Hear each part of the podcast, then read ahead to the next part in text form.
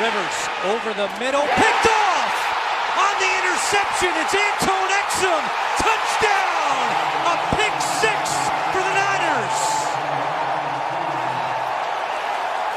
First pick six for Philip Rivers since 2016, and the Niners strike first.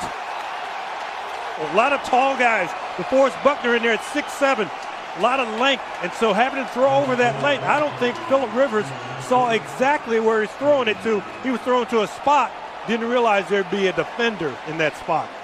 First career interception for the fourth year man out of Virginia Tech, Antone Exum.